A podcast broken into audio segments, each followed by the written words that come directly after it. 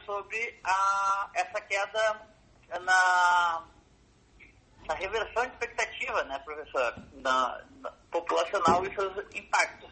Então eu tenho uma listinha de perguntas aqui. Vamos lá? Sim. Bora lá então. Professor, primeiramente, obrigado por sua participação no podcast Direto ao Ponto. Uh, Para a gente começar, eu quero que o senhor nos conte quais eram as perspectivas de crescimento demográfico para o Brasil para essa década e se essa pandemia já afeta essa projeção. Tá certo. Bom, é, obrigado pelo convite para falar para vocês. O que a gente pode dizer é que os dados do IBGE, baseados no, no último censo de 2010, e a partir do censo 2010, feita a projeção mais recente, feita, em 2018, elaborada em 2018, revisada né, em 2018, porque ela foi feita primeiramente em 2013 ou 15 e depois revisada, agora a última é 2018. Então, o que, que mostrava a projeção de 2018 do IBGE? Que a população brasileira, por volta do ano 2050, ela ia começar a cair em termos de crescimento, ela ia deixar de crescer ia passar a decrescer, né? o decrescimento, a queda.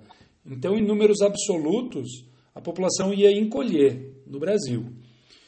E como o Rio Grande do Sul ele faz parte de, de uma dinâmica, tem, estados como o estado do Rio Grande do Sul fazem parte de uma dinâmica social, econômica, né, demográfica, que uma antecipação. Então, o, o, o que acontece no Rio Grande do Sul é, acontece antes no Rio Grande do Sul aquilo que vai acontecer no Brasil. Então, a, a queda esperada no Rio Grande do Sul é para 2035, com base nos dados de 2018. Percebe? Então, pra, já, é, já estava no radar dos planejadores e dos pesquisadores de população e de políticas públicas uma queda no número de pessoas em 2035 no Rio Grande do Sul. O que a gente está vendo agora é que a queda no número de nascimentos e o aumento na mortalidade podem antecipar para 2034, para 2030, a gente não sabe ainda, né? Mas o que está no radar, o que está na perspectiva nossa, é que pode haver uma antecipação nessa queda da população. E essa antecipação tem um impacto econômico importante, né? Certamente. Certamente. Quer dizer, você tem menos pessoas, uh, né? o estoque de população ele é menor. Né? Agora, quando a gente está falando em estoque, em número de pessoas, Tiago, a gente não pode esquecer que essas pessoas elas têm duas características fundamentais na demografia, que é a idade, faixa etária que essa pessoa uh, está localizada, em qual faixa etária, em qual grupo etário de idade, né? E qual é o sexo, se ela é homem ou se ela é mulher. Quer dizer, é, nós em demografia, além né, de todo o debate de gênero, a gente trabalha muito ainda com esses dois sexos, né?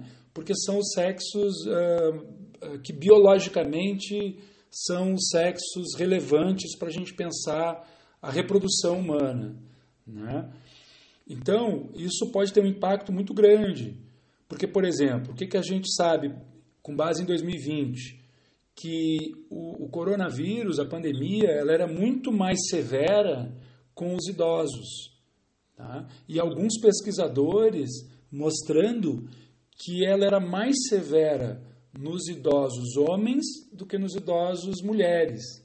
Então veja, se isso, se essa tendência permanece, nós vamos ter ainda mais mulheres eh, idosas, viúvas, né, ou solteiras, enfim, quer dizer, não casadas, é, mulheres, de modo geral, né, e idosas não casadas, solteiras ou viúvas. O que que isso acontece? O que que isso causa, né?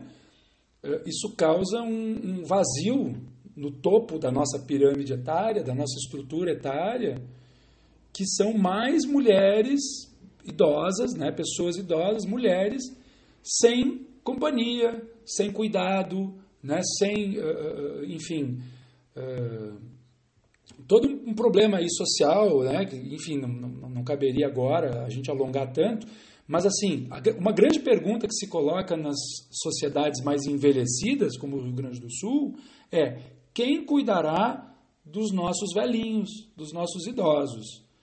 E aí, Tiago, se a gente olhar a estrutura etária das pessoas que hoje, 2021, estão sofrendo com o coronavírus, são mais jovens, né? Aí a gente vai ter um, um, um vazio, né? No, no, no, a gente vai ter o meio da pirâmide, da pirâmide etária, né? da estrutura etária, a gente vai ter adultos, não vamos ter tantos idosos e não vamos ter tantos, tantos jovens. Né? Esse é um cenário muito ruim, esse é um cenário muito complicado. E esse é o cenário que a variante P1 acaba desenhando, né, professor? Pois a é. variante agora está atacando mais uh, jovens nesse momento, na faixa de, dos 40 anos. É, a gente tem que lembrar que os homens jovens, eles, eles sofrem com uma, uma, uma mais violência urbana, não é? acidentes de automóvel, a própria violência, mortes por arma de fogo, as mortes violentas, elas atingem os homens mais do que as mulheres. Né? Então, você vê, até porque o homem às vezes está mais exposto do que as mulheres, né, a, a, a, violência e tudo mais. Então o que, que acontece?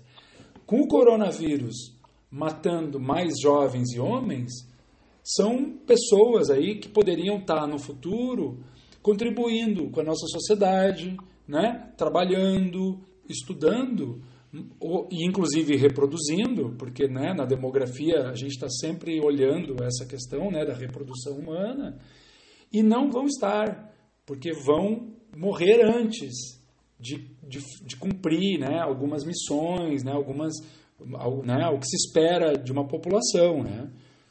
E veja, então, veja bem, se o, o, o, a queda na população em 2035 já era um problema em potencial, né?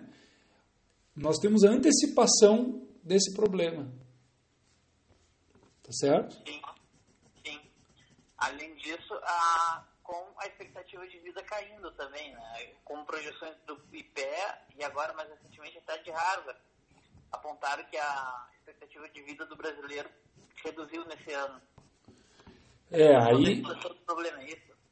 É, aí, porque aí, veja, Tiago, nós estamos falando da pandemia, né? E e de um processo demográfico que a gente chama de transição demográfica, que é essa esse número de essa redução no número de filhos, né? E, e, uma, e uma mudança no perfil de mortes, tá certo? Então, mas o que, que acontece hoje no Brasil?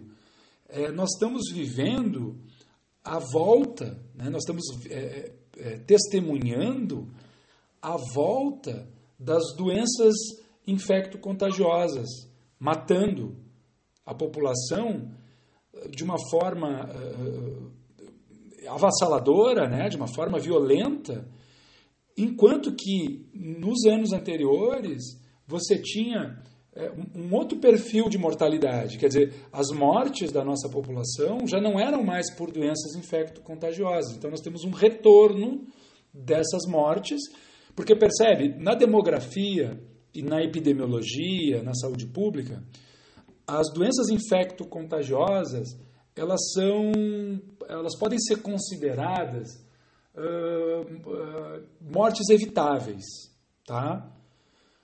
Uh, se a gente pegar a história das doenças, Tiago, a gente vai ver que lá no início dos tempos, né, na, quando nós vivíamos né, sem, né, nas cavernas, enfim, quando nós vivíamos com pouco acesso à, à tecnologia, com pouco acesso à comunicação, as pessoas não sabiam que tinham que lavar a mão, as pessoas não sabiam que tinha que cobrir o rosto na hora de espirrar, não sabiam que tinham que usar máscara. Então, por que, que eu digo que são doenças, as infectocontagiosas, elas podem ser consideradas evitáveis? Porque nós já sabemos que as medidas de saneamento, as medidas de prevenção da saúde, elas evitam mortes. Claro. Então, veja, essa queda na expectativa de vida, é, ou melhor, esse é, é, exatamente essa queda na, na, na, expectativa de vida, né? Quer dizer, nós tínhamos uma expectativa de vida cada vez maior, né? a, a gente, é, a, né? O, o que se visualiza como desenvolvimento, né? Uma das ideias do desenvolvimento é viver mais, viver mais e melhor. O que, que nós estamos testemunhando? Um, uma queda, uma ruptura nisso. Então, nós temos aí uma previsão de não viver mais como nós viveríamos, né? como nós queríamos, gostaríamos de, de viver, e nós, nós tendemos a viver pior, porque daí também tem uma questão, junto com a expectativa de vida, com a esperança de vida, que são os anos de vida saudáveis. O coronavírus, ele impõe uma série de efeitos colaterais e uma, fé, uma série de comorbidades, né? Eu não vou nem falar nas pessoas que tomam, uh, que tomam vermífugo a torto e a direito, e aí vão ter problemas renais. Eu não estou nem falando disso, eu estou falando dos efeitos colaterais da própria doença, do coronavírus, claro. né? da Covid-19. Então, o que, que acontece? São pessoas que vão crescer ou, ou envelhecer com debilidades. Então, além da questão da expectativa de vida, nós temos a questão da, poderia se chamar de qualidade de vida, que está em risco também.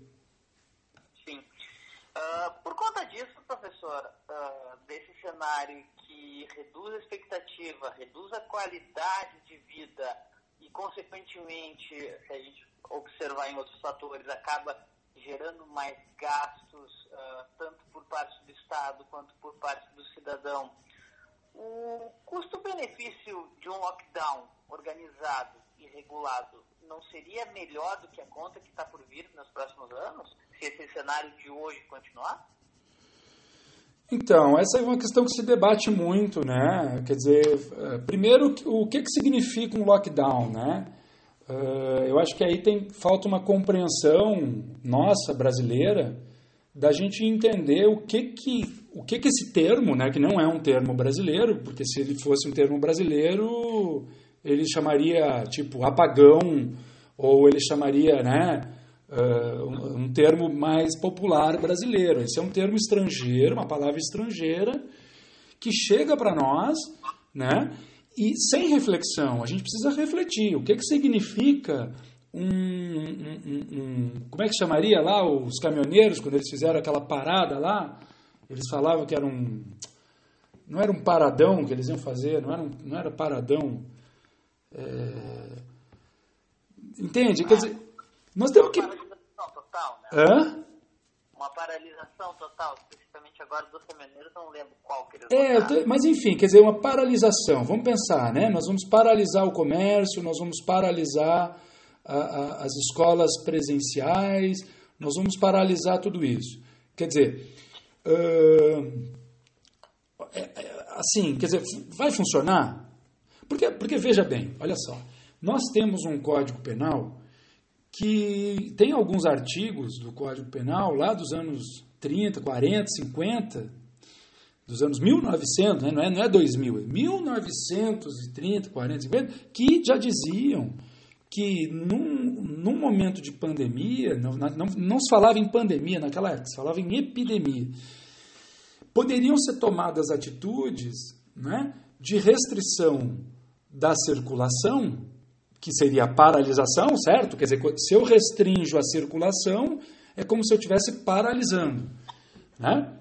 Uh, que, estão embasadas.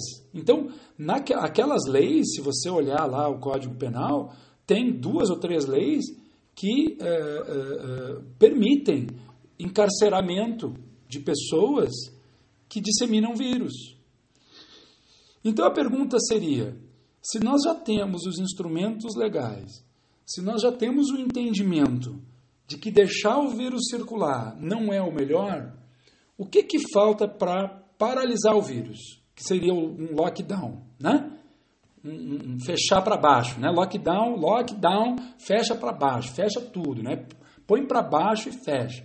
Quer dizer, o que que falta, né? Então assim, e, e, e aí vem, quer dizer, porque, porque veja bem, eu estou falando em paralisar a circulação do vírus. Isso tem sido falado desde 2020. Então esse papo todo, essa discussão toda sobre lockdown, ela não é de hoje. Ela começa lá em 2020, quando as pessoas dizem: vamos usar máscara, vamos, né? Vamos, vamos, vamos fazer com que essa morte evitável seja evitada. Porque existe uma diferença entre morte evitável e morte evitada. O que me parece hoje no Brasil é que tem gente que não quer evitar a morte, que tem gente que está provocando a morte. Entende? Está provocando a morte, quer a morte mesmo. Né? Eu não sei se você viu esses dias atrás, teve lá no interior de São Paulo, no litoral de São Paulo, quando o prefeito de São Paulo decretou feriado, né? nessa ideia de, bom, vamos, vamos frear, né? vamos é, decretar um feriado para frear o, a transmissão do vírus. O que, que as pessoas, muitas pessoas de São Paulo fizeram? Foram para a praia. E aí até tinha uma pessoa vestida de morte, né, com uma ceifadora, né, com uma, com uma ferramenta, aquela ferramenta de, de ceifar o trigo, toda de preto, aquela coisa toda, aquela imagem né, da Dona Morte. Quer dizer, me parece que tem pessoas que querem é, a morte, que querem a Dona Morte presente, não querem restringir o trânsito. Isso tem sido falado desde 2020. Né? Então, é, eu, eu, vejo assim, eu não sei te dizer, sabe, o, se lockdown, é, primeiro, se é a melhor alternativa ou não. Primeiro que eu não sei se há entendimento, se há consenso sobre o termo. Eu acredito que não haja. A minha hipótese é que não há consenso. O que eu chamo de lockdown não é o mesmo que o meu vizinho chamaria de lockdown. Tá? Assim como, por exemplo, aqui no nosso estado, o que o Eduardo Leite chama de distanciamento, né? o Dória tem um outro entendimento do que é distanciamento. O Dória, governador de outro estado, né, do mesmo partido, tem outro entendimento. Entende? Então eu acho que é complicado a gente falar em lockdown. Sim. Faltou uma coordenação, assim, né? Que vinda de cima, dos intermediários, talvez para uh, uh, fechar esse sistema de entendimentos. Uh, professor, tem pontos específicos nessa pandemia que chamaram a sua atenção no que tange os impactos em diferentes grupos demográficos? Olha, é, com certeza. Quer dizer, então a gente sempre fala dos impactos ou dos efeitos diretos e os efeitos indiretos, né? Então a gente tem os efeitos diretos, eles são visíveis nas pessoas que estão morrendo e nas pessoas que estão ficando doentes, tá? Então o que, que a gente percebe? Nas pessoas que estão ficando doentes e estão morrendo, a gente percebe que tem uma, uma prevalência, né? uma, uma maior incidência de mortes em pessoas negras, pessoas pretas e pardas, certo? Então, Uh, isso não é diferente de muitas outras coisas, né? de muitas outras características da nossa sociedade gaúcha, né? onde o racismo ele é um racismo estrutural e muitas vezes oculto, né? até por ser estrutural, ele está na estrutura e muitas vezes a gente não percebe o racismo agindo. Mas quando a gente olha os dados de morte, e a gente vê mais negros morrendo do que brancos, a, a, o racismo pode estar por trás desses processos. Né? Uh, porque a gente já sabe que geneticamente uh, nós todos, seres humanos, somos muito parecidos para o vírus. Então, o vírus, ele quando olha um ser humano, né, hipoteticamente, é evidente, o vírus não olha, né, mas uh, nós somos iguais. Né? É claro que pessoas que têm mais comorbidades, pessoas que têm mais doenças acumuladas, elas são mais frágeis.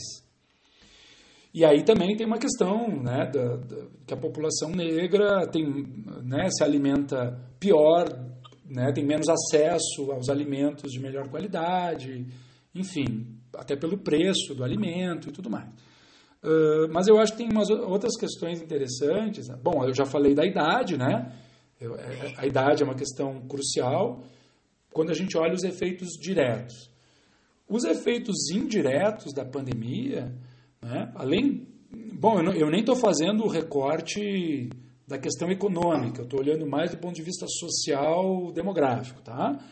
Mas é óbvio que do ponto de vista econômico, a gente tem as pessoas uh, com, com mais uh, ocupação laboral, né, no sentido do trabalho, ocupações mais frágeis, eu vou dizer, por exemplo, os informais, né, a população que trabalha no mercado informal, sem carteira eh, de trabalho assinada, por exemplo, ela está muito mais frágil, ela está muito mais sujeita a sofrer os problemas da pandemia do que aquela pessoa que tem né, uma carteira assinada, que tem uma segurança privada, né? Uma, ou uma segurança em termos de aposentadoria, né? de, de, de, de, de seguridade social, né? de uh, eh, INSS e tudo mais. Então, quer dizer, uh, eu acho que tem essa questão. Bom, e aí eu vou falar uma questão importante que eu acho, é a questão dos jovens e das mulheres, né?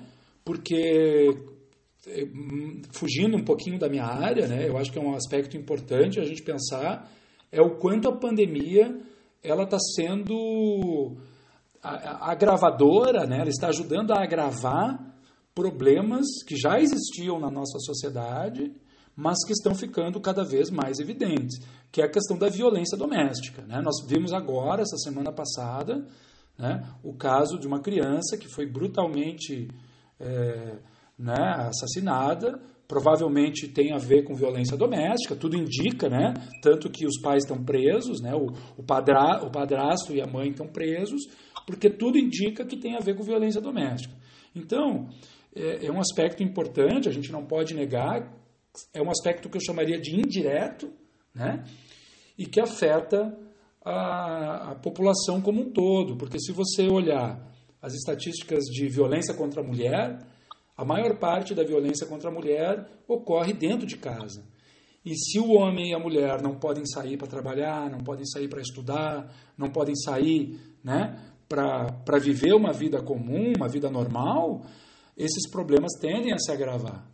Né? Exato. E aí, só para fazer um recorte, é, talvez eu esteja sendo um pouco uh, um pouco até chato nessa minha divisão, né? mas eu acho que é importante a gente tentar imaginar como se fossem caixinhas separadas, até para a gente pensar melhor. Mas veja bem, a gente está falando da pandemia, mas que não é só uma pandemia.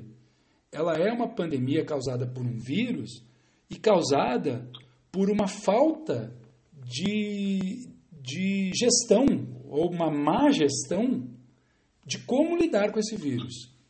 Porque daí, veja bem, nós estamos em 2021. Nós já temos vacina. Nós temos o SUS. Antes da vacina, nós já tínhamos o SUS, o Sistema Único de Saúde. Então, o que está faltando para o Brasil ser vacinado, para que a vida volte mais ou menos ao normal, assim como a vida na Europa, mais ou menos já está voltando ao normal, em outros países, né? Quer dizer, nós já temos o conhecimento do vírus, nós já temos a vacina, nós temos um sistema de saúde que consegue vacinar de 3 até 5 milhões de pessoas por dia. O que é está faltando? Né?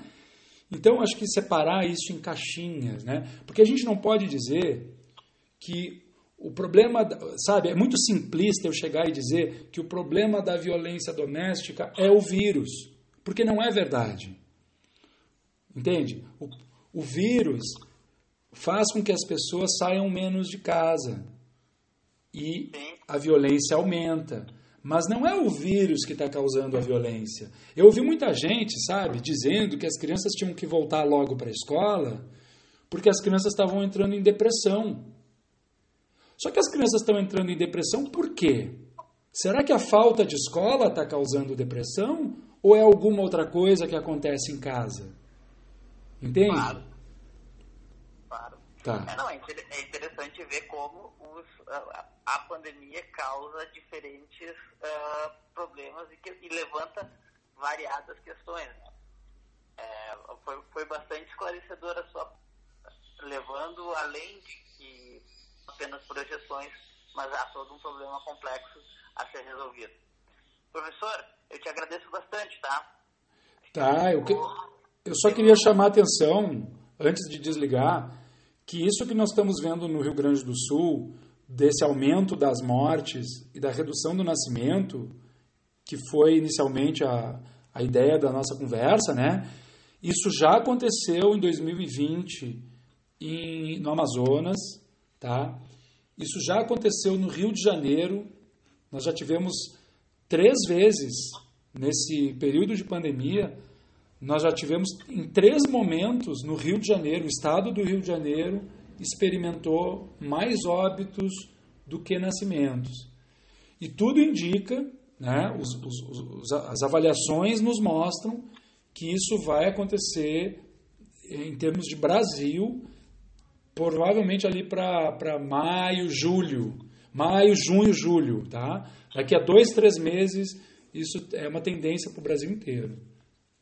Sim, sim. E vai ser, acho que vai ser a primeira vez na história, não, professor? É, é isso aí. Quer dizer, as pessoas, isso tem a ver não só com a morte, mas isso tem a ver com a desesperança de ter filhos. As pessoas estão cada vez mais evitando ter filhos. É, é, é uma hipótese que está aparecendo para nós aí. Sim, sim, sim. Até que até me chamou a atenção, já fechei aqui a entrevista ali tudo, mas me chamou a atenção até, eu olhei, não sei se o senhor chegou a, ver os dados do, do registro de transparência ali. Isso. São esses dados, esses dados. É, mas até me chamou a atenção exatamente isso. No recorte específico de Porto Alegre, teve mais ah, nascimentos esse ano do que no ano passado. Claro, o número de mortes duplicou, que era estava 1.400, foi para 3.200 e pouco.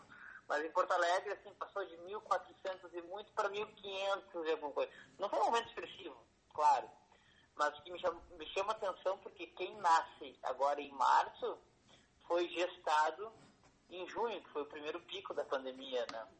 Isso. Mas, mas tu, até contrariou, contrariou a, a minha expectativa pessoal, que eu, que eu já esperava ver ah, uma redução de gravidez, porque conheço uns quantos amigos ali que estão deixando pro, la- de lado assim, um pouco esse plano de ter filho por agora. E o, eu tenho uma filha pequena, né? Aham. o que, eu, o, o que eu, o que eu sempre digo, eu tenho, hoje eu tenho 35 anos, eu tenho, ela tem dois, vou fazer dois agora em maio. Mas Legal. eu sempre digo para os meus amigos nessa minha faixa etária que estão querendo ter o primeiro filho, que é assim, né?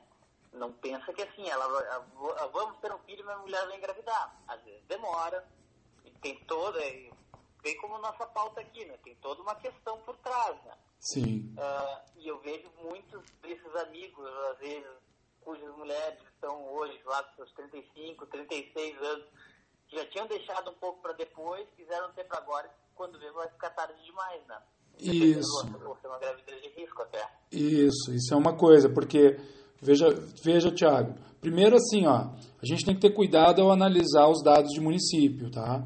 Esses dados de registro civil, esses dados, por exemplo, é, na verdade eu, eu mesmo trabalho muito pouco com eles, porque eles são dados que não têm uma como é que eu digo? Eles não são sólidos, tá? Por que, que eles não são sólidos? Porque o registro ele sofre revisões. Esses registros eles sofrem revisões, tá? Então, e eles estão em constante, constantemente sendo inseridos dados, tá? É que nem o dado das bandeiras lá do Eduardo Leite. Tá sempre entrando dado que ficou represado lá naquele municípiozinho do interior que o cara não, não registrou ou, ou na capital mesmo, né? Que, por exemplo, você sabe que no final de semana, em geral, até na segunda, terça, entra pouco dado novo. É, Ah, não, sim, isso aí, isso aí eu já estou acostumado. É. Eu estou em cima disso aí há um ano e pouco. Então. Já. E chamou atenção. Mas a- O registro é a mesma coisa, Tiago. O registro é a mesma coisa. É, não.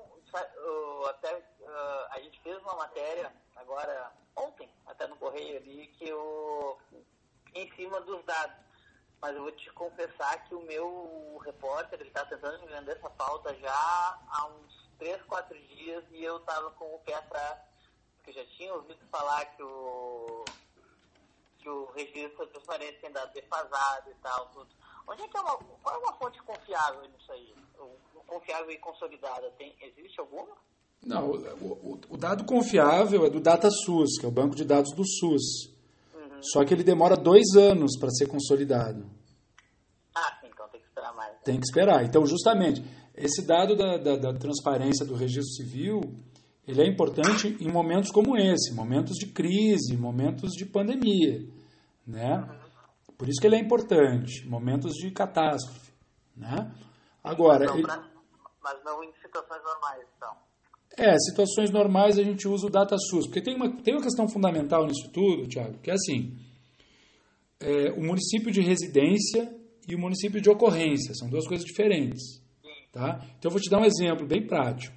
Tem um amigo nosso aqui do litoral, que eu moro no litoral, né? Então, tem um amigo nosso do litoral que, aliás, eu te peço, viu, quando tu for uh, me citar, enfim, eu sou professor da URGS Campus Litoral. Tá. Tá? Tá. O, até vou explicar que o, que o Eric já deixou gravado aqui. Tá. Mas eu, eu confiro aqui. Tudo bem. URGS Campus Litoral. Litoral Norte, no caso. Enfim. Mas o que eu quero te dizer é assim, ó. É, tem alguns municípios aqui do litoral que não tem maternidade, tá? Então, então as crianças nascem em Tramandaí e Osório, em Capão. Elas não nascem em Cidreira, em Bé, não sei tu, até onde vai o teu conhecimento aqui do nosso litoral. Mas, inclusive, pessoas que optam por nascer o filho em Porto Alegre. Então, veja bem, quando você diz que ah, tem, tem um aumento de casos em Porto Alegre, quer dizer, veja bem, os, as nossas UTIs, os nossos hospitais aqui no litoral estão saturados, estão a 90%, né? O que que uma mãe, um pai, né, que vai nascer o filho, é, muitas vezes ele tem algum amigo, um parente, alguém que pode ajudar e tal em Porto Alegre, então ele prefere ter em Porto Alegre. Tá? Então, veja bem, a gente tem que ter cuidado. Quanto mais desagregado é o dado, quanto mais localizado é o dado, mais frágil ele é. Por isso que a gente está usando o dado do Estado e até o dado do país, né?